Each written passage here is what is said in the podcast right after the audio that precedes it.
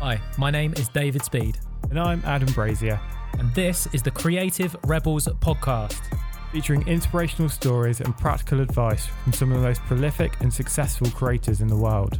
Adam and I have co founded multiple creative businesses and turned our varied passions into our careers. There's never been a better time in history to make a career from being creative. So many people will tell you that you can't do it, but we're here to show you that you definitely can. Right, let's do a podcast. Welcome back, Rebels. Welcome back. Difficult week this week, probably for everyone listening. Yeah, this has been an absolutely crazy week, but I think there's been a lot of positivity that has come out of it. Typically on these shows, we we want them to be evergreen, and we want people to be able to listen to this in three, four years' time, and not be Yeah. like, "Well, that's not happening this week." But um, I think it is important that so this is being recorded in early June 2020, and everything with George Floyd has happened, and we are in the aftermath of riots and protests and everything that's gone on this week. And a lot of people are finding it really hard to um, to deal with. And I know I've certainly spoken to people who so so firstly, we know that people who listen to this show come from all walks of life, all races. Uh, It's completely there's there's a very, very diverse mix of people who listen to this show and who feature on this show. Yeah.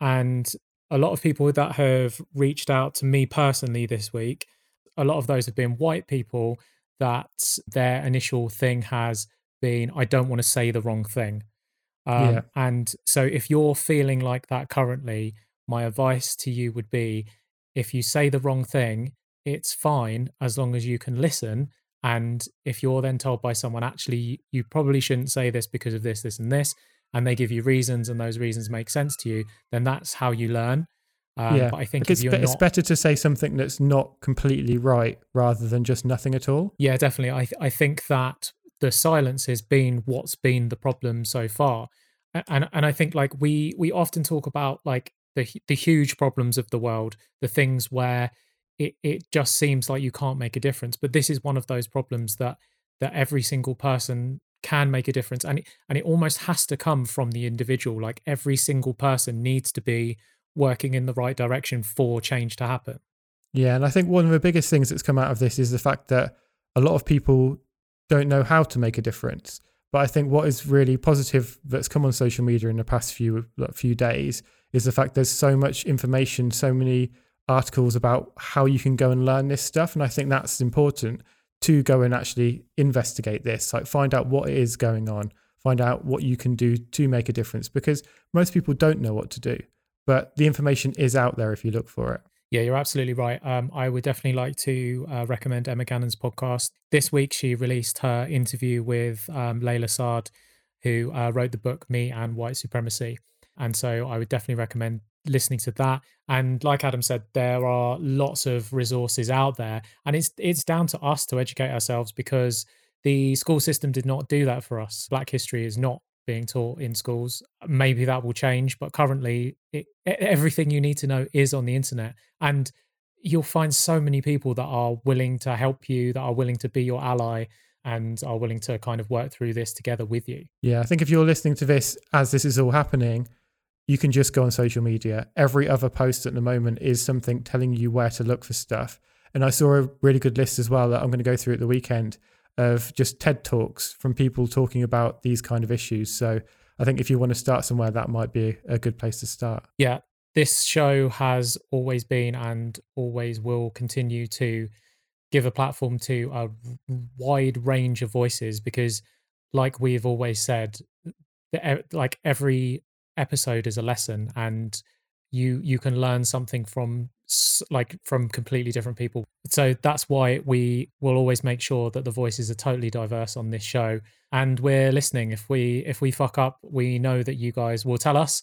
And uh, yeah we're here for you. Um, for any of you any of our listeners we're always here. So give us a shout reach out and uh, let's all grow together. And I think it's really important as well to showcase people from all different backgrounds because a lot of people, yes, they might look up to someone, but it doesn't, it's only when you can see someone who you can actually see yourself in that you can grow into those situations. I 100% agree. It's it's the reason why I've always placed people of color in my artwork is because of that that very thing. I don't know Toby Shinobi said it on the show of like I didn't see anyone who looked like me doing Yeah. the thing that I'm doing. And I think that's that's so important that that people can see themselves in the images. So that's for for my street art. That's always been important. That I want people to look at my work and not just see the typical like. I, I think a lot of people just paint like beautiful white women, and and I, I wanted to make sure that like lots of different people rep, were represented, so they can see themselves in in my street art. Yeah, I suppose if you want something to be relatable, it has to be relatable to everyone. Yeah, hundred percent. Uh, and on a more positive note, we've got a really, really inspirational guest this week. Yes, and and like and super motivational. There there's a section at the end where it's just like Oh, so like we were like- both like yeah. really fired up, weren't we? Yeah, um, but yeah, I came out of that like, oh yeah, I feel like I need to go and do something now, and that was great. This week's guest's Jamali Maddox, and I think stand-up comedy is such an interesting art that when you study it, when you look at it, it really reflects back to you the the steps that you need to be successful in in anything in life. Yeah, but they're just so stark when you see them on stand-up comedy. So, I, so picture a stand-up. They've written some jokes in their bedroom, and then they stand up on a stage and they perform them in front of a crowd of people, and try and make those people laugh. it's literally throwing yourself in at the deep end, isn't it? It's like if you're starting a business, you can go and show it to a couple of people. It's like just throwing out to the world is literally like, wow, this is intense, and you're prepared for heavy criticism coming back as well. That's it. You it, you throw yourself out of your comfort zone on day one, and then it just gradually, bit by bit, you suck, you suck, you suck. You get slightly better, incrementally better the more you do it, and then you start to realize that sucking isn't that bad, and when you do bomb, it's not the end of the world. So you have all of these micro failures that that just build you up, that get, give you your resilience. And I heard uh, uh, someone say that you're you're not a stand up comedian until you've done hundred shows. Yeah, yeah, that was um, Viv Groskop, our previous guest. Oh, so that was on this show that I heard. that. Yes. Okay. Uh, um, but but yeah, so so uh, imagine that a hundred times. Like imagine knowing you're going to fail a hundred times, or or like at least fifty times you're going to fail. It's like it's crazy. But you put yourself out there, you you you get better, you get better, you get better, and it's it's just I, I feel like it's just the perfect kind of metaphor for just take that stand up com- comedy model, Yeah. apply it to anything, try it a bunch of times, show it to a bunch of people, and just keep going. yeah, and keep working on it, keep refining it as you go along. Yeah, absolutely. So this week's guest is Jamali Maddox. Jamali Maddox is a stand-up comedian. Jamali became interested in comedy at a young age, but wasn't sure what he wanted to do with his life. One thing he was sure of, he didn't want to get a corporate job. He actually got a tattoo to remind himself of this on his forearm, depicting a businessman staring into the abyss. So, like that was his his way of uh, no no turning back. The tattoo got infected, which, in a weird twist of events, gave Jamali a six month period to work on comedy. He gave himself this six month deadline to make it, or he said he'd give up comedy. And six years later, he's still doing comedy, so I guess it must have worked out. In this episode, we discuss making it, being a bum, and why you shouldn't listen to this podcast. if you listen to this whole podcast, right, and and you want to do something you want to do with your life, you know what my advice is? Turn off the fucking podcast and go fucking do it.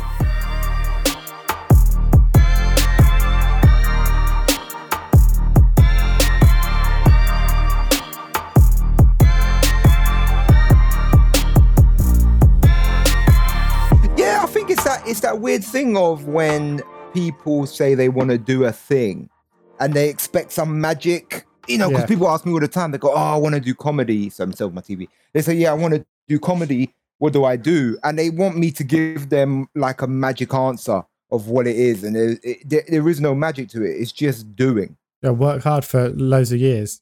It's just work hard for loads of years. And I mean, even like the idea, I mean, because the idea of hard work is anything. If you work in Tesco's, and I'm not just saying, to, you know, there's nothing wrong with stacking shelves, but if say if you do, you do like stacking shelves or a doctor or a lawyer or whatever the fuck, it's working hard. You know what I'm saying? No, Yeah. the idea of hard work isn't just for your dreams. you know what I'm saying? No, like hard work is everything's hard work. Yeah, yeah. With you, you with your girlfriend's hard work. You would your, you know, eh, you know, getting up and going to the gym's hard. Everything's hard work. So the idea of like this sort of hard work being this unachievable thing because of if it's the hard work that puts people off, is you're working hard every day at shit you don't want to do anyway. Yeah. Yeah, yeah, You know what I'm saying though? So that the idea of hard work for me isn't necessarily a thing to tell someone it's it's hard work. I mean, getting up on stage and doing something or or taking a risk is the real hard part. After that, you know, the idea of hard work for me is just intrinsic with it. Hard. That's everything that's hard. Yeah, Does that make yeah. any sense? I don't know if that yeah, makes any sense. just how you channel it, I rambling. suppose. Yeah, it just needs to be in that right direction, doesn't it? It needs to be does this is this hard work I'm doing leading me towards where I want to be? Because Exactly. it's like if stacking shelves, for example, is something you Mm. don't want to be doing, Mhm. then stop putting the hard work in in that direction. So putting the energy into it. Exactly. And it's a risk. And it's just and all it really boils down to is the risk. Because it is it's the the thing about anything is it's a leap of faith. And it, it's the idea that, you know, there is a likelihood you it's not gonna work for you, innit? Yeah. you know what I'm saying though? And it, that, that is a true fact. And it's like not everyone's gonna fucking make it, and that's reality. But at the same time, you not taking that risk, you're never gonna fucking do it. Yeah. So you might as well. It's be- I, like honestly, like I think for me, it was always the idea of like if I fouled, then I just didn't want there to be doubt, you know. Yeah, yeah, yeah. yeah. And, that, and, that, and that, that that's all it really came down to me was I didn't want to because I've seen dudes like I you know there was someone really close to me where they wanted to be a footballer and they fucked their knee up badly on like a you know and he really mussed up his knee and that and it's it and it's the idea of him what could have been. Yeah. yeah. Regret. Do you know what I'm saying though? That it's not even regret because it was something out of his hands. His knee busted up from a bad tackle. You know, shit happens. But it's that thing of, you know, and he truly believed he was good enough to do it. And I don't have an impairment, like, you know, where I can't now go up on stage and do what I've got to do. So it's like for me not to take that opportunity and for me not to even just try. It's just, you know, it's I I didn't I didn't see any gain from that. You know, it's like the idea of, you know, I I don't think being a bit broke at 30 is the worst thing in the world. Yeah. Yeah. You know what I'm saying though? Yeah, yeah, Like there's things worse than that. You know, like I don't want to be. You ever, you ever seen American Beauty? I mean, it's hard to watch it now because of Kevin Spacey. yeah. But you ever seen American Beauty? And it was the idea of just someone hating their life mid middle aged. Yeah. Mm. That terrifies me. Yeah. That's You know what I'm saying though? The, the idea of waking up and looking at my wife I don't really love and my, my kids who, you know, you love them, but yeah, you know, and, and sort of, and that being my existence and having that existence where I didn't even try and do the thing. And you're going to, and everybody has an excuse why they can't do it. You know, and if I'm going to be 100% honest with you, like I got excuses why I couldn't do things Yeah. you know, like bruv, I like I grew up, you know, I got I got severe dyslexia, dyspraxia. I could hardly read, I could hardly write. You know, I had excuses. You know, everyone's got a fucking excuse why you can't do the thing. You know, but when people start expressing their excuses of why they can't do a thing, they're not helping anyone and they're not helping themselves. Yeah. you know what I'm saying? No, Yeah. you're not yeah. helping anyone by giving, you know, with your excuses. It's like, yeah, life's fucking hard. And you're gonna and, and and it's not gonna be easy and it's not gonna be any of these things. And I know, I know. And there's people that have it harder than me, and there's people that have it easier than me. You might not get the lucky cards in life. I get it. You know, I wish I was more better looking. I'm fucking not. So I fucking deal with it. Yeah. What are you gonna do? You know what I'm saying though? And it's like, so you might as well just try and do the thing you want to do. And and and there's also, you know, be realistic and you know, and it's like, listen, like I can't play basketball. You know, I'm not athletic enough to play basketball. Be basketball coach. Teach Yeah. another kid how to play basketball so then they can go on and do it. You will find happiness in that. Sport, You know? sport is one of those things that I feel like is quite different to creativity because it's like Mm. sport, you have your limitations. Like I Mm, couldn't mm. beat Usain Bolt in a race. I couldn't. No, No matter no, how no, much no. training, how much money I had, Of course, of course. that couldn't happen unless I got course. like robotic legs. That's a good point. That's a good point. That's a good point. But even with creativity, it's like it's like I had this um I had this drama teacher in college, and I remember him saying to me like he gave being an actor a crack. Yeah. And he goes, it didn't happen for him, so now he teaches other kids how to act, so maybe they can go on and do something with it. You know what I'm saying? And he found a happiness from that. You know what I'm saying? Yeah. So I think that you know, even if you don't get the, there's that old saying, and it aim for the moon and you'll be amongst the stars. Like e- even if you don't hit your goal, you'll be a lot happier where you are than if you just did nothing. Yeah. You know what I'm saying? No, even if you have to be close to the thing, you can't be a comedian, be a promoter. You know what I'm saying? But you can still be in amongst the lifestyle and the scene by not doing the thing. There was that great advert that came out, and the Kano was in it, where it was like, not everyone has to be in front of the camera. You got the camera guys, you got the editors, you got the the production, you got the, you know what I'm saying? Though Yeah. there's other avenues to still be creative if it's not being the megastar. You know what I mean? Because all the all the things that come with, you know, because especially now when you got this whole generation of people who just want to be famous for the sake of being famous Yeah. And I'm not crazy famous. Like I'm really not. Like I know. I like. It's not coming from a place of arrogance. But even just a little taste I've had, it's all right. You know, you you know, you, you get a couple hand jobs and you fucking, you know, and you and you and you, and you buy a couple nice pair of trainers, but it's not it's not nothing to kill yourself over. Mm. Do you know what I'm saying? Though it's really not nothing to kill yourself over, you know, and it's not nothing to break your back over.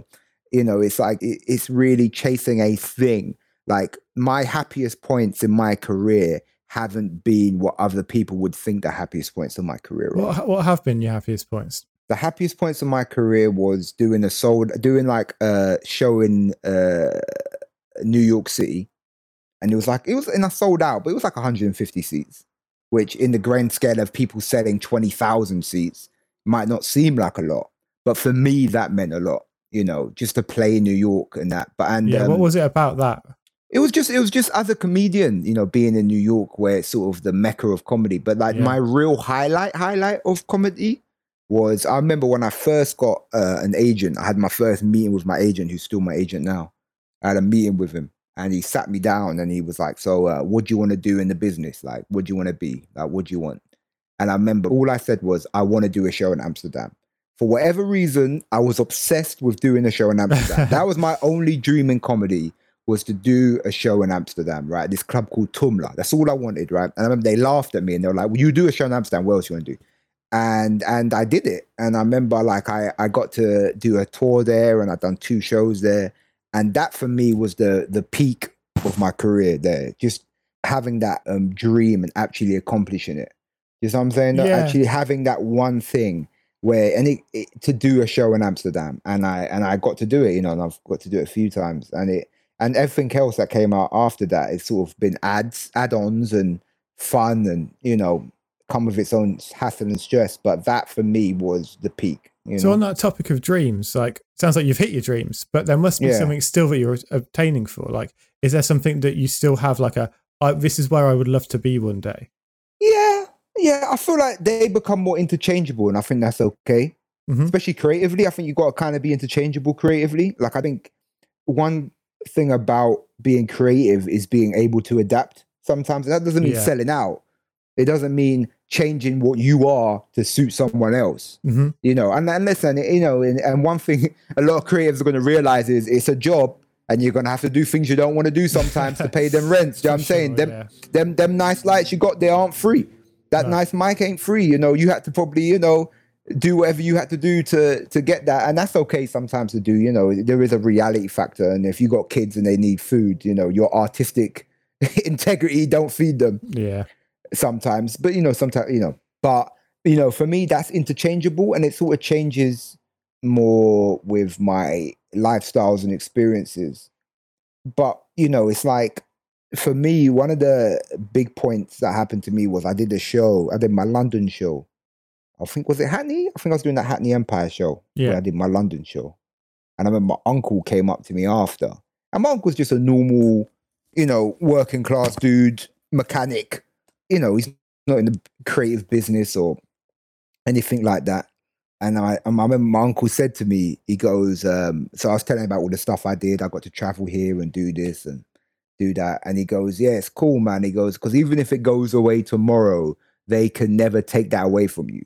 For sure. Do you know what I'm saying though? And I think that's something that even if it gets taken away tomorrow, that's why I don't have goals that like, oh, I need to be here in 10 years because that stuff, it's not, it's not that it's worthless, but you know, in the grand scheme of things, you got to appreciate what you have done Mhm. as well. Do you know what I'm saying, and sort of, and and no one can't take the things you have done away from you, you know. And all of the bad experiences I've had, all the good experiences I had, at least I've got to experience it. And I think that if you actually come out of yourself and jump on those, and and actually put yourself in a position to take a risk and follow something like follow your dreams, then I don't think uh, it comes back to the idea of never regretting it. Do you know what I'm saying? Yeah, and, yeah. and and and that, and you've got to live at least somewhat of your dreams. So that's why I don't worry about that idea of like I need to be here in ten years because I think that stuff interchanges too much. So going back then to when you're like 15, 16, Mm, like as as you mentioned, like dyslexic, dyspraxic, mm. and and like and I can so relate to this when you're like sat on the sofa and your mum's going to you, when are you going to get a proper job? Oh Um, man, a hundred percent. That's that. Yeah, bro. That's that. Man, that's that real. Because it is. It's, it's not my thing, but I remember like I was listening to this comedian called Patrice O'Neal, and he goes, "The thing, the problem with dreams, it's like when you have a real dream. Have you ever tried to wake up from a real dream and try and explain it to someone?" And you'd be like, "Yeah, there was like a unicorn and a leprechaun," and they go, "What the fuck are you on about?" And that's what your dreams are. You know what I'm saying? No, that's what your dreams are, and like no one isn't gonna support you. You know, and Yeah. people are gonna say to you, "Man, I was a bum in my mom's eyes." God bless her. I love my mom and she supports me now. But you know, my mom didn't understand this shit. What the fuck are you doing? What you what you were saying? Y- Yeah, so like I mean, did you feel like kind of lost at that time? Because I know you like you're like so. What was your first like taste of comedy? Like just watching on TV, right? Yeah, yeah. I was watching. um I remember I used to watch like Paramount TV. Did you ever see Paramount? yeah, yeah. Yeah. it's- Remember Paramount? I used to watch Yeah. Paramount TV. I used to watch um the fucking live at the comedy store on Paramount TV and see all the comedians there. Uh, I used to watch the Chris Rocks and the Dave Chappelle's and sort of all of that stuff. My mum used to watch comedy too. Like it was it was like something that was if it, if she was flicking through and there would be a stand up, she would put it on. And there was like Harry Hill and all of that type of shit. And so I'd But then when you say that to your when you say to your mum like, oh, "I think I'm going to be a comedian," then she probably says, "You must be joking, right?" No, I don't know what really what what my mum's reaction. What's like my sister's here, Ariel. What was my mum's re- what was mum's reaction when I said I was doing stand up? My sister just laughed. Yeah, my mum didn't hear, hear her laughing. But what was it? She was a bit she, she didn't Mum's more like fearful. Yeah, she? yeah, yeah. like, She's- Oh my god, is he any good? Yeah, that's it. That's it. My funny? mum cause my mum like my mum never really um thought I was funny. She still don't. She, and God bless her, she'll come to every show and she'll sit there horrified. yeah, yeah, yeah, yeah. But she'll sit there horrified the whole show. Um, Because for me, when I said to my mum like, "I'm going to be a graffiti artist and I'm going to get paid, like that's going to be my job," hmm, she was like, "You're absolutely bonkers." And- yeah, and I know like you when you did your first your first stand up, like you completely bombed. And Yeah. then and then how so you were yeah. 16 when you did your first set. Like how long was it before you had the courage to go up again? about a year. I had a friend called uh, Ao who made me go back up, and I remember I was telling him like, you know, I told him what happened, and he was like, "Yeah, let's just go watch an open mic," and he signed me up without telling me. Amazing. Legend. Yeah, he signed me up without telling me, and then and then they said my name. I was like, "What the fuck?" I was, "Oh yeah, I signed you up. Your turn." And I remember I went up, and uh, and it was luckily it was fine. The second show was fine, but um, How did you feel before you, as you were walking up to that stage? terrified, terrified. Like it's just, just you know that you know that type of terror that you taste metal in your mouth. Yeah, yeah, You know that type of just yeah. like just just just the fear just that unequated fear like i remember being uh, terrified about it being really and it was weird because i'm not you know i sort of had those maybe genetic or social traits where i didn't really mind talking in public i don't really have that issue you know it's sort of the expectation that's scary you know because it's not just oh just talk for a bit Yeah, yeah. it's talk and make us have a reaction that's involuntary Yeah. yeah, I was saying though, which is a a stressful proposition. But even when I bombed, I knew I was gonna do it again. Like I just I just knew I loved it. You know what I'm saying though? yeah. And I just loved it. And, and I think that that feeling of just knowing that this is it. You know what I'm saying? And this is this is me.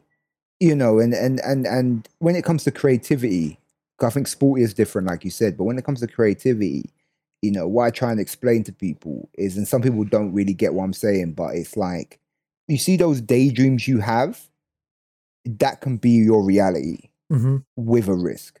Do you know what I'm saying? No, and it's not, and it's not impossible, you know. And I think that, and just, having that idea of what I saw in my daydreams of sort of looking out onto the crowd and actually experiencing that made me like even if it went terribly, it didn't matter to me. Do you know what I'm saying? Yeah. Daydream plus risk equals reality. Yeah, I think so. I really do. You have to Like, turn it really into an do. Yeah. equation. Yeah, yeah, yeah. That's what he You had to- does. You I had to do do that, that. You yeah. had to put the equals in there. Yeah, Like, yeah. well, equals reality. um, so you and if you put that on a t-shirt, I'm gonna sue you. But um, no, I'll, but- I'll edit this to make it sound like it was my idea. yeah, yeah, yeah. Um, but yeah, man, like I really don't, you know, and it's just, it- you know, and I think you, I had to go through that, and I'm happy it wasn't great from the beginning Mhm. Yeah. because I think it would have been more of a shock. I remember telling this other comedian how bad it went, and he goes, "Well, I mean, at least you know, it's it's no, it's not going to get worse than that." Yeah. Yeah. And I remember thinking, "Oh yeah," because you realize that what your fears are and what the reality is is totally different. Like the thing is, I had a bad like when I have a bad because people ask me all the time, you know, they go, "Oh, what happens if you have a bad show?" And I go, "Nothing. You don't get cancer." Yeah, you, know, yeah. you know, it's not like you have a bad show and then you die. Like you literally, you have a bad show, you're upset for a bit, and then you then you go have a fucking beer and you forget about it. Do you know what I'm saying?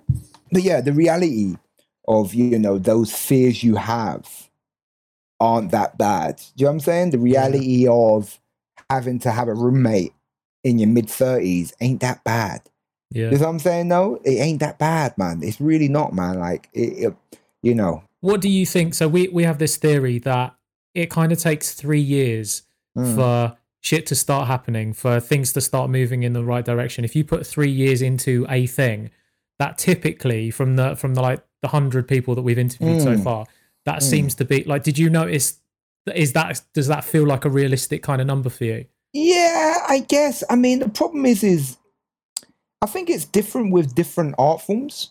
Yeah. I Mhm. think when it comes to like um comedy, there's there's sort of avenues like there's competitions and there's sort of like and it's quite a close knit community. So if you're really popping, people are talking about you and people sort of know your name or do you know what I'm saying? So it's easier to maybe crack through if you're good. There's a lot more of a meritocracy to it. Well, I think with other industries, when it comes especially like music and stuff, like you could be, you know, great for a long time and no one knows who the fuck you are. So I don't really know if it's like a three year thing. I, I'd say give it three years to know if you're any good at it. you Yeah, know what yeah. I'm saying? Like, you know, because you might not be, you might be, you might be shit, which is, you know, it happens and that's fine. And I think again, that's that's when it comes to the idea of, you know, having that self realization. You're going like, oh, maybe I'm not the best rapper in the world, but I think I would be a good manager. Do you know what I'm Yeah, saying? yeah, and you yeah, can still, and again, you can still live the life you want to live. You know, if it's a lifestyle thing that you're after, as well as doing the art, you know, you can still live that life. But um, I'd say like I got signed at 23. I got an agent 20, yeah, 23, and I went full time professional at like 24. And I was doing comedy like seriously from when I was like 20, 19, 20. So about three, four years. Yeah. Yeah. Three, four years. Yeah, about three, four years. So yeah, that's not a bad number, I'd say. But Yeah. you know, but then say that like if you if you're doing something and they don't pop in three years, it don't mean it's not gonna happen for you. Yeah. You know, and it you know, and there's you know, especially in comedy, there's some dudes where it takes a year. Some dudes I know took them 10 years to get any notoriety. And so what success is to you, you know, or it takes, you know, it's like three years to what though? Like what what what would you get in that three years? If you Yeah. think you're gonna be a, a movie star in three years, maybe not, but if you get to, you know, pay your bills, Yeah. that's an achievement. Yeah. You know, like I mean, you you know, you being a creative and sort of having a business, there's a nice feeling once you pay your bills with just doing that. Yeah. Do you know what I'm saying? though? Yeah, like yeah, that. It's like for me, it's like, you know, there's like there's those little things. You know, it's sort of like being able to, you know, look after yourself and and uh, with with just being a creative and. Uh, so, so the idea of you know it being like, oh well, if I'm not on TV in three years, I ain't shit. It's like, but bro, you paying your bills, you got food in your fridge. Yeah. You're doing a lot better than a lot of people. you know what I'm saying? Though? And you get to wake up at 12. What so yeah. uh, Nothing. fair, nothing beats that's, that. reas- that's reasonable. That's really interesting, actually, because my final question that I've got written down on my notes is, um, "What Mm. does success mean to you?"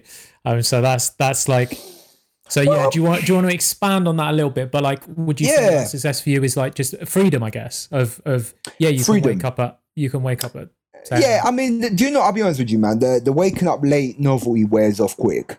yeah, It's a, it, at first it, it's like when I was bro, when I was 23 to be able to wake up at 12. You know, like when I was when I was 23, man, I had a great life, man. Like all I did was I would work Thursday, Friday, Saturday, and the rest of the week I'll just fucking mooch around. I lived at home with my mum, so I ain't paying no rent, like that much Yeah. rent. Like I was paying cheap rent living at my mum's. I was mooching around, go coffee shop, working free, you know, maybe go Europe sometimes, do a show, wake up late, you know. But then that passes and you get older. And for me, you know, true success really lies in freedom. And I think that that idea of freedom isn't is is different to different people. But for me, it's unequivocally being able to to to do what you do. It doesn't mean it doesn't come with some compromise. But I feel like the freer you get, the less compromise there is. You Yeah. know? And I think I think for a real creative, compromise is one of the hardest pills to take. You know, and I've had to do a lot of compromising throughout my career. You know what I'm saying? Like a lot of compromise. And and sometimes and it's like it's weird because the compromise has become maybe been the more financially lucrative things have been the compromise. Yeah. The more financially lucrative things. And I'm not a millionaire by any stretch of imaginations. Don't rob me if you see me on the street. I ain't got nothing for you. But it's it's it, it- you know the more lucrative ones have been the compromise, and I don't know. And I'm still working out myself if that if they were worth it.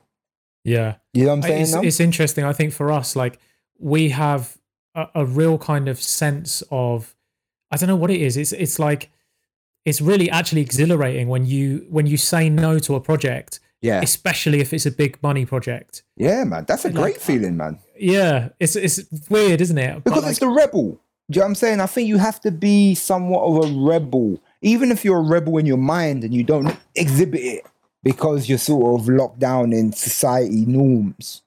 But you Mm. still have that mentality of knowing going, this isn't this isn't it. You know what I mean? I think that that sort of feeling of of of rebellion is always flowing through you. You know what I'm saying though? Like so when that big corporate job comes in and they're paying you good money and you get to go, nah, fuck you. There's a, there's a good feeling in that because you're you're you're you you you're you're, you're trying to you're trying to rebel. Do you know what I'm saying? And you're trying to and you and you you're holding on to to to to what you are because you know what you are is so wrapped up in in what you create. Do you know what I mean? Though, if you if you're making real, you know, really sort of good art, that's why I Yeah. think I think you have to be you in it to to make it be good yeah, um, and sort of resonate with other people. That's why you got to put yourself into it. And I think you know there, there there has to come a point where you got to go no, you know, and sort of having um, you know, that's why I think it's uh, um, freedom is. Talking about putting yourself into stuff, like what is it that Mm. you're passionate about these days? Mm, that's a good question, man. I'm really enjoying doing stand up again. Mhm. Like I just sat, I had to, I had to, uh, I was on tour and like I had to stop it because of the obvious, obvious corona that's happened, or COVID nineteen, as we're trying to be more technical. But uh, I had to stop doing the tour. Touring really, um, I'm really into sort of the idea of doing scripts, For what kind of thing? comedy. Yeah. comedy. Yeah, yeah, yeah. I mean, you know, I'd like to do um, animation at one point. That's kind of where I'm, I'm trying to lean in towards. Like, I'm really, I'm a big anime fan. I'll say, what's your favorite anime? Uh, I, I sure. Uh, I'd say my favorite one is Cowboy Bebop. Yeah. And I really like Afro Samurai, Oh yeah, that's it. like because I think they were trying to make that hip hop and martial arts for such a long time, and they've tried it with fucking uh, Romeo Must Die. Remember them old Jet Li films with Yeah. and DMX was always in them. You know what I'm saying? Like they- they've they've been trying to do it for years, and I think Afro Samurai kind of hit it the best hmm because I think it had respect for both Yeah, you know, and yeah. I think that's why it kind of worked. But um, yeah, so I'm really, I'm really, like, I'd love to do an anime one day. Like, I think I'd really like, uh, like that sort of Fist of North Star, like just, just, just ignorant violence. you know what I'm saying? Just heads blowing up and shit. Like I like that sort of 80s style Japanese anime I'm really into. So that that's sort of more piquing my interest in trying to weave storylines like that. But stand up is something that like I always want to be a part of my existence and life, you know. Even when I was doing all that bullshit documentary stuff, you know, it was the it was the comedy that I really kind of wanted to get back to. You know? Yeah, I, I mean, obviously the documentaries like put you on a lot of people's radars, and Yeah. it, it- like it makes me think of um, whenever you listen to Rogan, like he'll always be talking to his comedian friends and like telling them to quit whatever it is they're doing, like documentaries or TV or Mm. whatever. That he's like, go back to stand up Yeah. because that's your that's your art and that's what makes you happy. Yeah, it's and what you like, are, Always man. remembering, yeah, Man, it's because you can like I think because I like obviously I want to be a multifaceted artist. yeah, You know, you don't you want to be able to do stuff and do other things. Um, but the documentary stuff was a weird one because I kind of did it not really knowing, you know, what it was or kind of like just watching Louis Theroux and do my version of that shit. Mhm. You know what I'm saying though, and kind of wanting to try something like that, and then it kind of took on a life of its own, and it kind of became a thing. Yeah, like I don't know, man. Like I kind of, you know, there's some parts of it I look back on and are proud of, and there's some parts of it I'm not proud of. If I'm being 100 percent honest with you, I've never really spoken honestly about that uh, show. Weirdly enough, which brings me on to one of my next points, which I wanted to get across to your listeners when it comes to creativity one of the most and this is actually probably leads back to last what freedom is or what you know success or freedom is Yeah. one of the large parts of the thing that i would always advise young creatives is try to as much as you can own your shit you know what i'm saying no yeah. don't yeah. get drawn in. Try and own your shit because there's people in this business, you know, some most and 99.9% of people are actually good people, I think. Mhm. You know, Yeah. but there's people who, you know, because I'm not versed in business. you know what I'm saying? I'm I'm I'm a dude from ends who could kind of tell some jokes. People take advantage of that shit. And you've Yeah. got to own shit. I'm saying own your shit, man, because you know y- you're bringing the creativity to that thing. You know what I'm saying? You're if if it's your idea, try and own it. That's what I tell people. They're like people say to me all the time, "Oh, how can I get a job here at like Vice or something because I want to make documentaries?" Like, "Well, then make it, own Yeah. it. Why are you waiting for some other person to make it theirs?" Do you know what I'm saying? Because that's all you're really doing sometimes is is because a lot of time is especially with creativity, you're asking for someone else's permission. Because I think uh, me personally, when I was when I first started out, and I get it sometimes now, is you have it, imposter syndrome. Yeah. And what you're doing is you're waiting for someone to tell you this is good. We can pull it out, and you're like, oh, thank God, someone who knows more than me. Uh, It, do you know what I'm saying? Don't Yeah. don't wait for no one's permission to do it. Just fucking do it. Grab a camera and do it. You know what I mean? Save up your money, grab a camera, go and do a night course and learn how to edit. Go learn how to hold a camera. Do you know what I'm saying? Go make it. If you've got the links and the connections and all of that, make it and own it.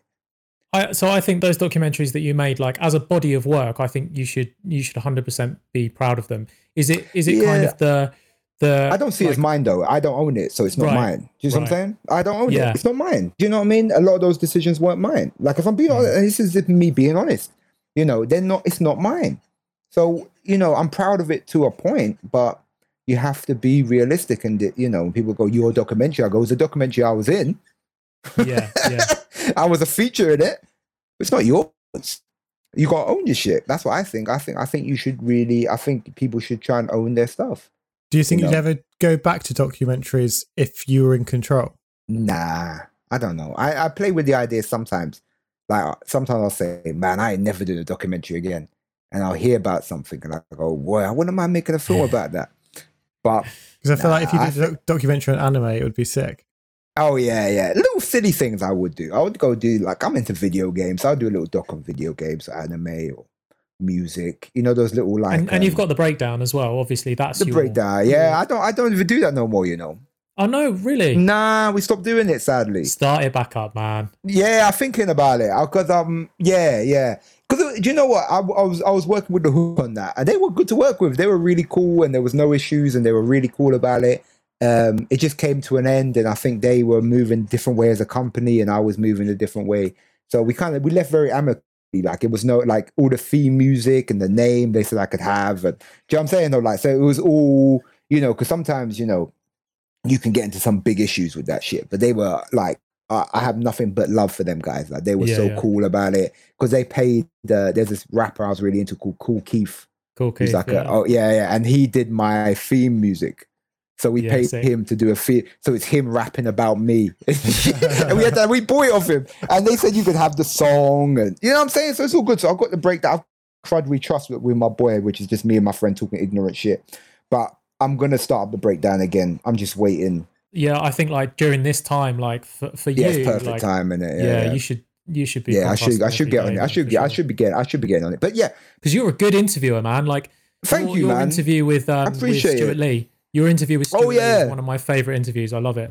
You're very kind, yeah. Like, cause you, you know, like stuff like that. I, you know, when you talk about documentaries, I do like interviewing people. Like, I do, you know, like I, I enjoy it. Like, there's a certain style that I hope I bring to it, and I try and find honesty and you know, and try and, and try and have those conversations. So I do, I do, I do enjoy it. Like I do, and I think I'll do it on that level.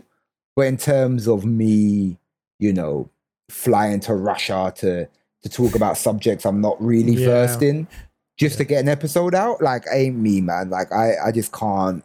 It's just not me. It's not who I am, and I don't. And it's like, and I'm not like Mister Artist, and like I've done s- silly TV shows because it's fun. You know what I'm saying? No, I'm not the. I'm not. I'm not Bill Hicks. You know, but at the same time, like you know, I try to at least have some type of honesty with what I do, and I think if I did more documentaries, I would be cheating people. You know what I'm saying? Like Yeah. because I'm not. I'm not there. What what is the what is the role of the comedian in modern society? I think that's a weird question because I think I do I do sort of ponder that myself, and I think that question should be philosophized by people that aren't comedians. You know what I'm saying? Though right. Well, I think so that I've, sit comfortably because no, no, but just what I'm saying though, like I think our role is just to be funny, and however we do that is however we do that. Just what I'm saying because I think there's just as much worth to Michael McIntyre as there is to Bill Hicks. They both have a place. You know what I'm saying though, and they both have a reason for existing. You know what I'm saying though, and I think they both serve a purpose that we both need. You know what I'm saying? We need truth tellers. We need silly. We need angry. We need the clean. We need the this. We need we need all of that. You know what I'm saying? Because I think comedy should talk about the facets of honesty. And I think when people think that, they think, oh, you should be talking about the deepest, darkest parts of you.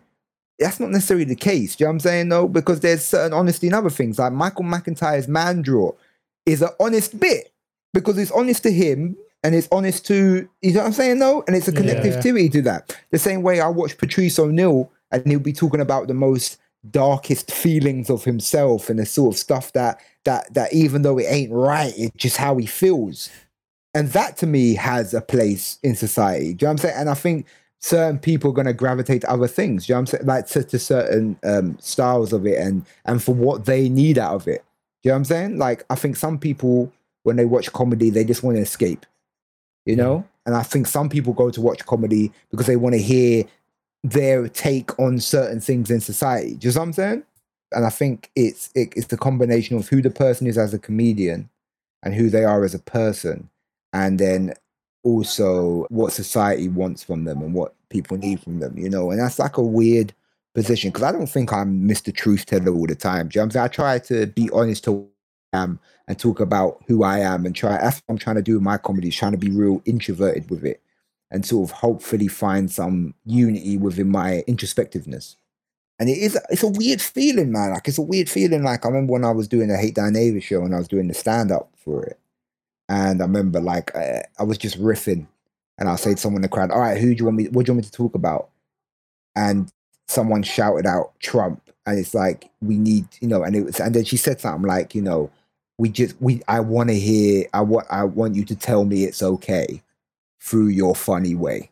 Do you know what I'm saying though? Or they want they want you to to to and that's a weird feeling. That's pressure to be put under. Yeah. you know what I'm saying though? There's a lot of pressure like to be put under to be like, all right, you're that voice for that person at that time to sort of make sense of this fucked up world in a funny way. You know, and I think we sort of had that throughout history, throughout times, from court jesters to satirists in the 1940s. And you know what I'm saying? That we sort of had that sort of yearn from our funny people. So I think there is a a real need for comedians to be honest and to be um, sort of locked into what's going on in society. But I don't necessarily think that means political and astute Yeah. and making jokes about the fucking third speaker in parliament. You know, what I'm saying? like I, I don't think it has to be that. But I think it, it, it's definitely a time now to be honest and to really be what you are. You know, because we're in such a weird time. I think socially and especially Yeah, with all, the, yeah. yeah, all this stuff that's I. I think when it comes to stand up, one of the weird sort of aspects of it is when you're young in it and you're you're trying to learn your craft. It's obviously the the hardest point because you don't have the, the name value yet. So so so automatically people are, are I guess kind of hostile towards you on the outset. And for you, because you travel so much, do you kind of find yourself like almost trying to recreate that and putting yourself in rooms where people perhaps haven't heard of you because you're in a different space where you're not as well known and do you try and put yourself in those rooms where you- you're just like okay you have no idea what i'm about but let's go Okay, yeah, I get what you're saying. So you're telling me that, like, it, just just to understand what you're saying is you're asking me, do I try to put myself in a position where I'll go on stage and people don't know what I do? Yeah because it seems to me yeah. that most comedians once they've found their little circle they're like okay i'm safe here let's stay here i know i'm going to get la- laughs and claps every night yeah, And yeah, yeah, I get you. easy I get you. I get you. Yeah, no, no, no. I think I do. I try to. Like, I still, I still hit the mics. Like, I still hit the clubs. Like, especially when I'm in that phase of I'm still getting my shit together. Mhm. I'll go hit the open mic still. You know, like it's rare because of timing for me, more time issues than want. But I'll, I'll still go hit the clubs. I'll still go jump up and do a, do a quick set because I think it's important to sharpen your sword. And I think it's, it's dangerous to preach to the choir all the time. Mm-hmm. yes Like I think it's I think it's dangerous, man, because what happens is you become so accustomed to the time. Because I like when I do my tour show, I can talk for 10 minutes without being funny. But people just kind of want people are kind of happy to be in your presence. You know what I'm saying? No, because a lot of times when you buy to go see someone, you kind of just want to see the person. You know what I'm saying? No, that's kind of like like the reason why people pay hundreds of pounds to go watch Drake perform is because a lot of it is because they just want to see him in person. Yeah. Because it, cause it's cheaper just to listen to him at your house. It's the Yeah. same music. And the audio quality is better at home as well. Yeah, so, yeah, yeah. The audio's better at home and you ain't got people bumping into you. But you want to see the person. You know what I'm saying though? You want to see that figure that you might have seen on TV or, you know, and I think it's it's dangerous just to preach to the choir. I think you really have to that's why I do try and still put myself out there. And plus I'm not famous enough just to coast yet. You know what I'm saying? though? like I'm not I'm not famous enough where I can be lazy and be uh, complacent. You know what I'm saying? Like I still feel like I've got a lot of work to do. So I try to actually keep my my sword sharp and I try and like I'll still open for people. You know what I'm saying? Like I'll still Yeah. open for a motherfucker. Like I'll still uh, like if, if one of my friends say, "Hey, do you want to come open for me?" Yeah, of course. I don't give a fuck. You know what I'm saying? Is people get real pride about that. I don't get pride about that. I want to play in front of your crowd. You know what I'm saying? I want to see. Okay, that didn't really work there. I've got to tone that down. I've got to lift this up. You know what I'm saying? I think that's um I think that's healthy as a comedian to do that. So I I try and do that. You know, I do try and do that. Like I, but you know, at the same time, I don't have a a mad famous comedian schedule where they might not have the time to do that stuff. So maybe that's why they probably don't do that anymore. I don't really know. I'll ask them when I see them. I heard you say if you're not busy, you're stressed out. Why is that? Yeah, man. Yeah, I just I I just I I spent so much time not doing nothing. Like I was a bum, man. Like I was a real bum, man. I had Yeah, nothing same. going on, bro. I had nothing going on, man. Like it, it- there's motherfuckers where they see that I'm doing something with my life, and they don't, they don't, they they're like, what the fuck is this? You know what I'm saying? though? like they don't, uh, they they're like, you, you mean you mean Jamali? Like they don't him. He's doing something like they just don't because because I was such a fucking bum. you know, and it, and the bum and and being a bum came from being you know sort of self conscious and being scared to sort of put myself out there, creative. Do you know what I'm saying? No, like and all of those things. Where But did that change? What happened was is funny enough is I was doing stand up a little bit, and I went university the first time. I got kicked out. My mum said you either go uni or you get a job. I didn't want to get a job because the idea of getting terrified me. Like I just, I just couldn't, I couldn't do it. Do you know what I'm saying? I think there's nothing wrong with getting a normal job, and I think you know there's so many, especially, and we're we're seeing it now with the coronavirus, that how many of these jobs that a lot of these people would snoot at, we need them so badly. Yeah. You know what I'm saying though? Like that's why I like it. It it it.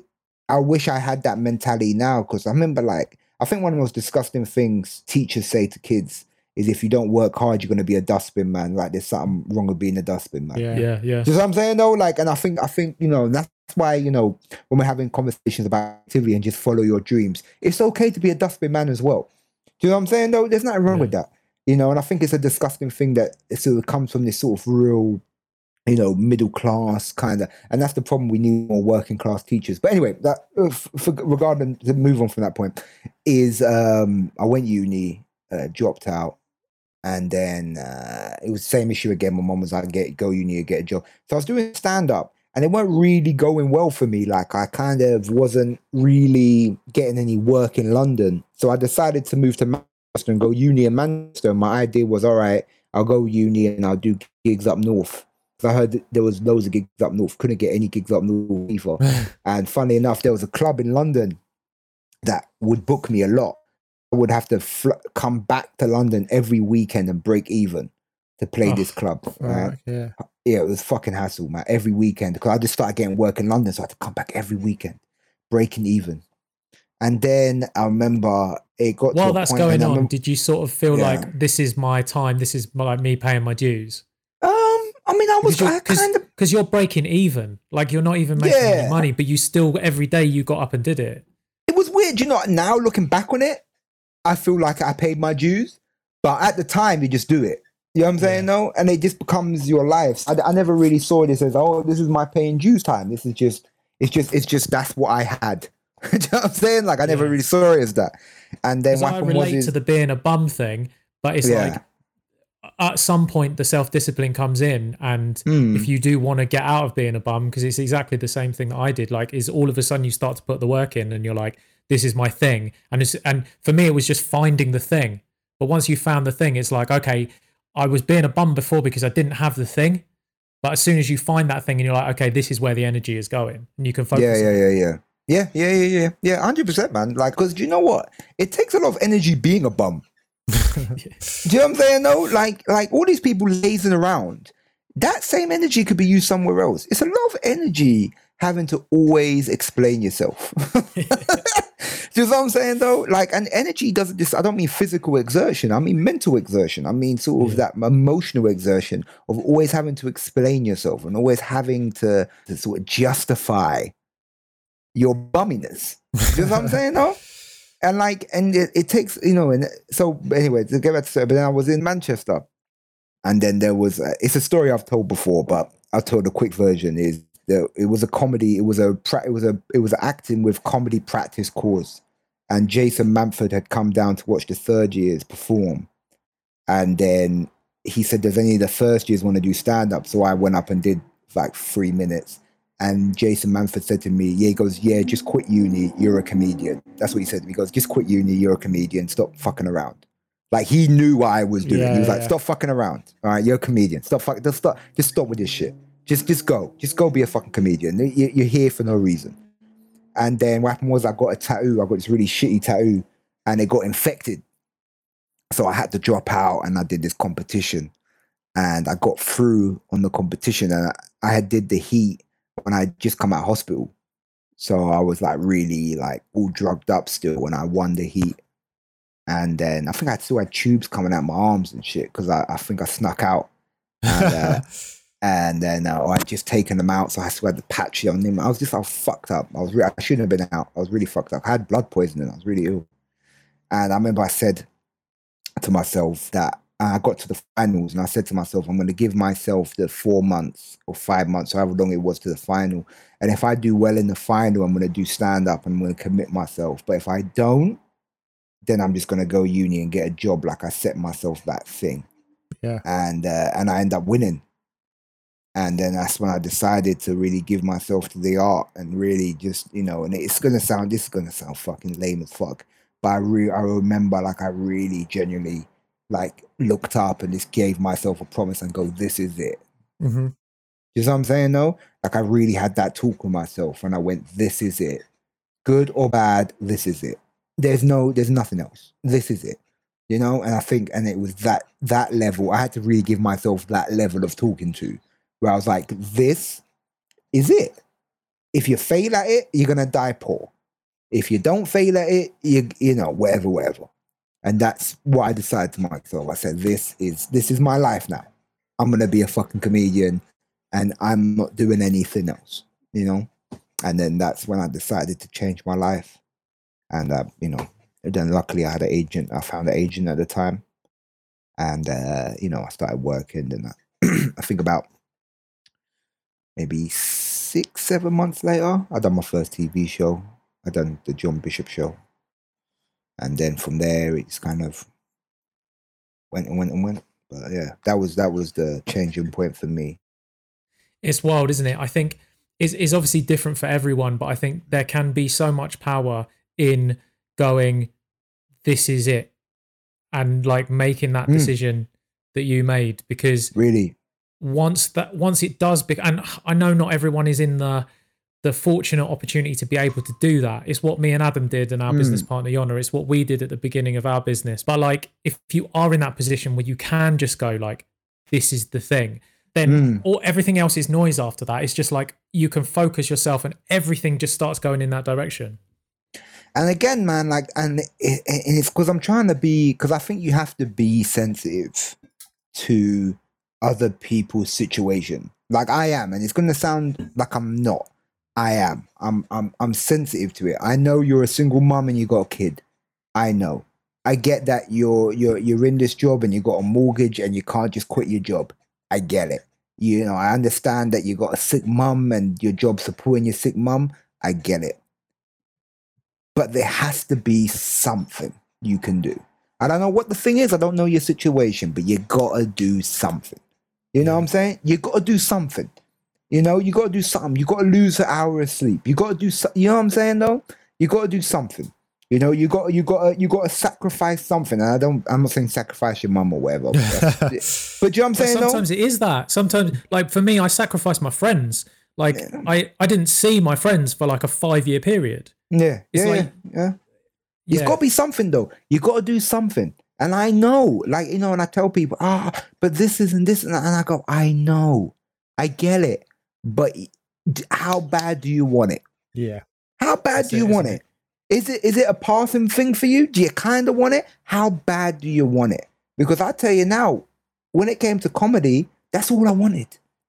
That's all the fuck I wanted, man. I would all my whole mind would just be thinking about comedy. All I watched was comedy. All I wanted to do was co- that's it. That was it. Bro, and I get it. Listen, I was I was going doing shows, and I and I hate and I don't like to talk about the fucking the, the, the struggle and all that shit because it don't fucking matter a lot of time. Bro, I would be going shows. All I could afford was butter bagels. I would go to Brick Lane Bagels. All I could afford to eat was a butter bagel, forty p. That's all I could eat.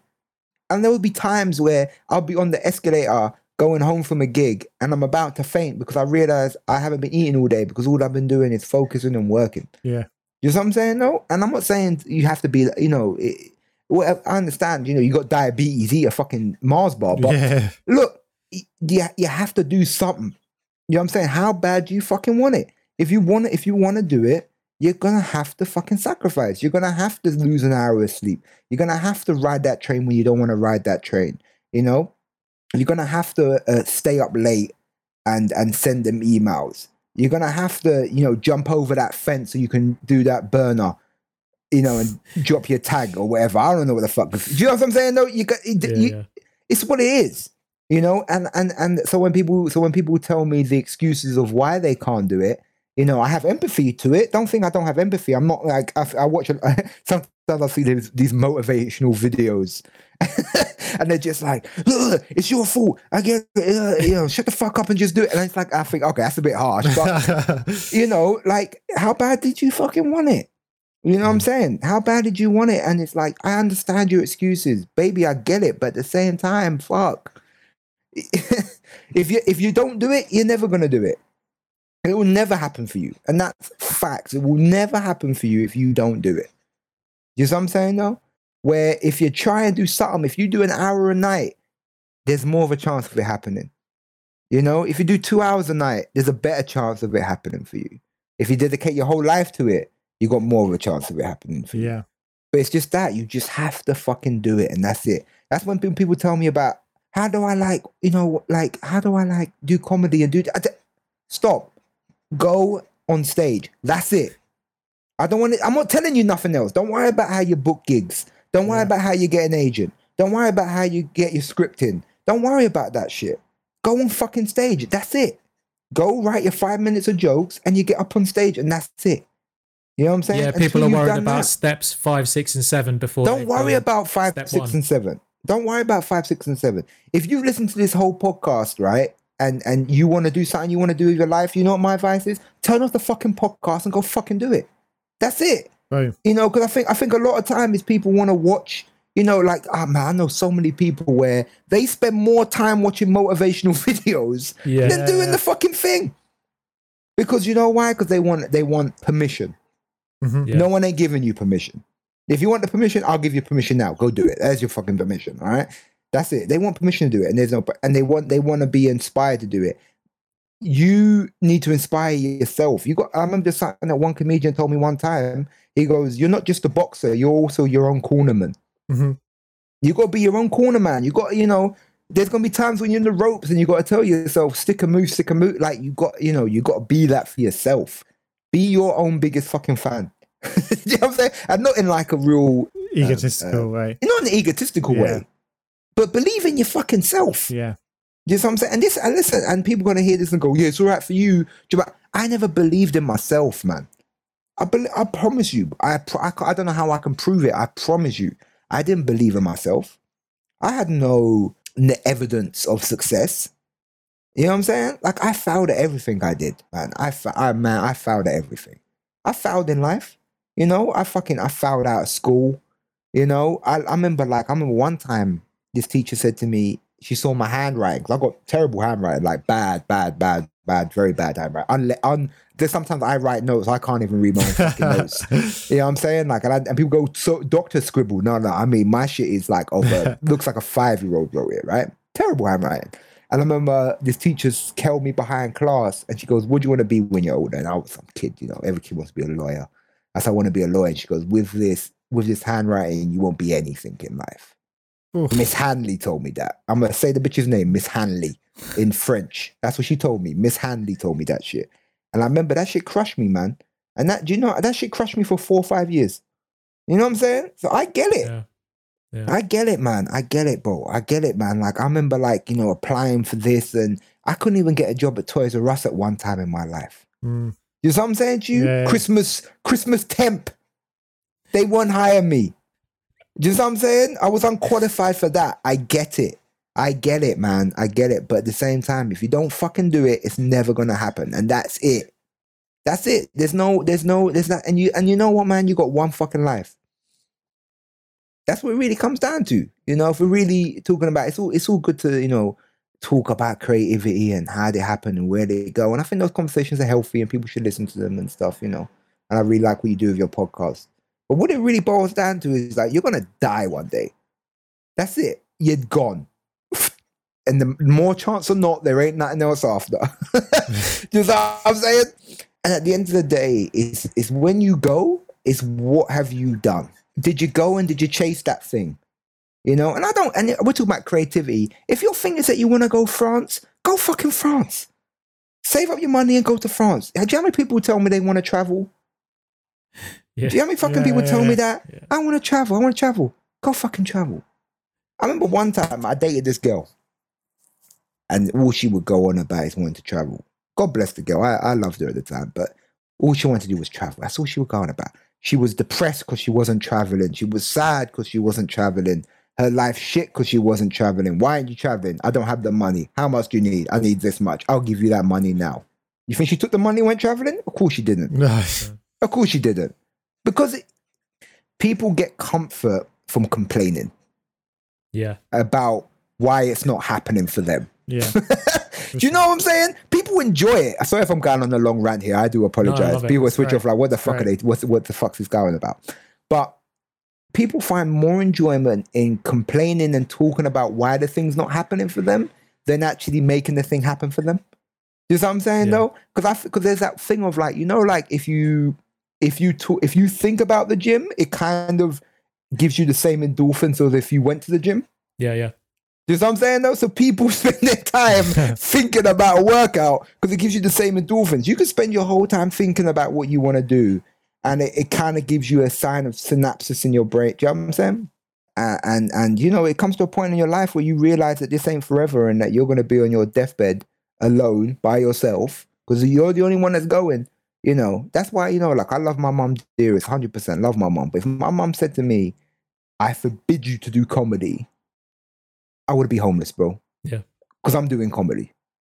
You know what I'm saying? You can't live in my house if you're doing comedy. She didn't say that. God bless her. She didn't. But I know people Yeah. where they're like, oh, my mom said this. My mum said, when you die, bro, your mum ain't there. Yeah. Yeah. Yeah. Your dad ain't there. It's you on that fucking deathbed. It's you. You know what I'm saying? And you've got to sit there and have that conversation with yourself. And I did not want that conversation with myself, man. I didn't want to. I didn't. I didn't want to have that conversation. I didn't want to have to sit there and go, man, I kind of wish I did this. You know, some things of regret are stuff that's gone. You know, I mean, I kind of wish I was nicer to this guy. I kind of wish I didn't say this to that girl. I kind of wish I, you know, I gone left when I should have gone right. Do you know what I'm saying? All that stuff is whatever, whatever. Yeah. But the stuff that you can control is this. You know what I'm saying? Is you giving it a try, giving it a chance, you know, and give yourself a chance to be the better you. You know? Hundred percent. Well, look, I mean, when you went really passionate earlier, I nearly shut the podcast off myself. So probably no one, You're like, fuck this corona shit. I'm gonna go, I'm gonna go graffiti some shit. probably no But one's listening. But for anyone that is still listening, because they Yeah. because they didn't turn the podcast off, where can people find you online? Uh, I'm on basically my name on all platforms. Uh, Facebook, Instagram, and Twitter. I'm on Twitter. I don't really tweet a lot though. I don't. I don't like Twitter. I don't think that many people should be able to call you racial slurs at once. Yeah, it's a shit show. yeah, I don't. I don't like Twitter, but I am. I'm on f- Instagram a lot. I'm on Facebook a lot. But yeah, this um, I'm about. I'm about. On my website, I've got tour dates. When all of this is over, come catch me on tour and stuff. And um, yeah, Amazing. Boom. Thank you so much for your time, dude. That was amazing. Thanks so much for listening. If you get any value from these episodes, it would mean the world to us if you could share the podcast with someone who needs it. You can always reach out to us on Instagram at Rebels Create or head over to creativerebels.co. And remember, always be creating. See ya.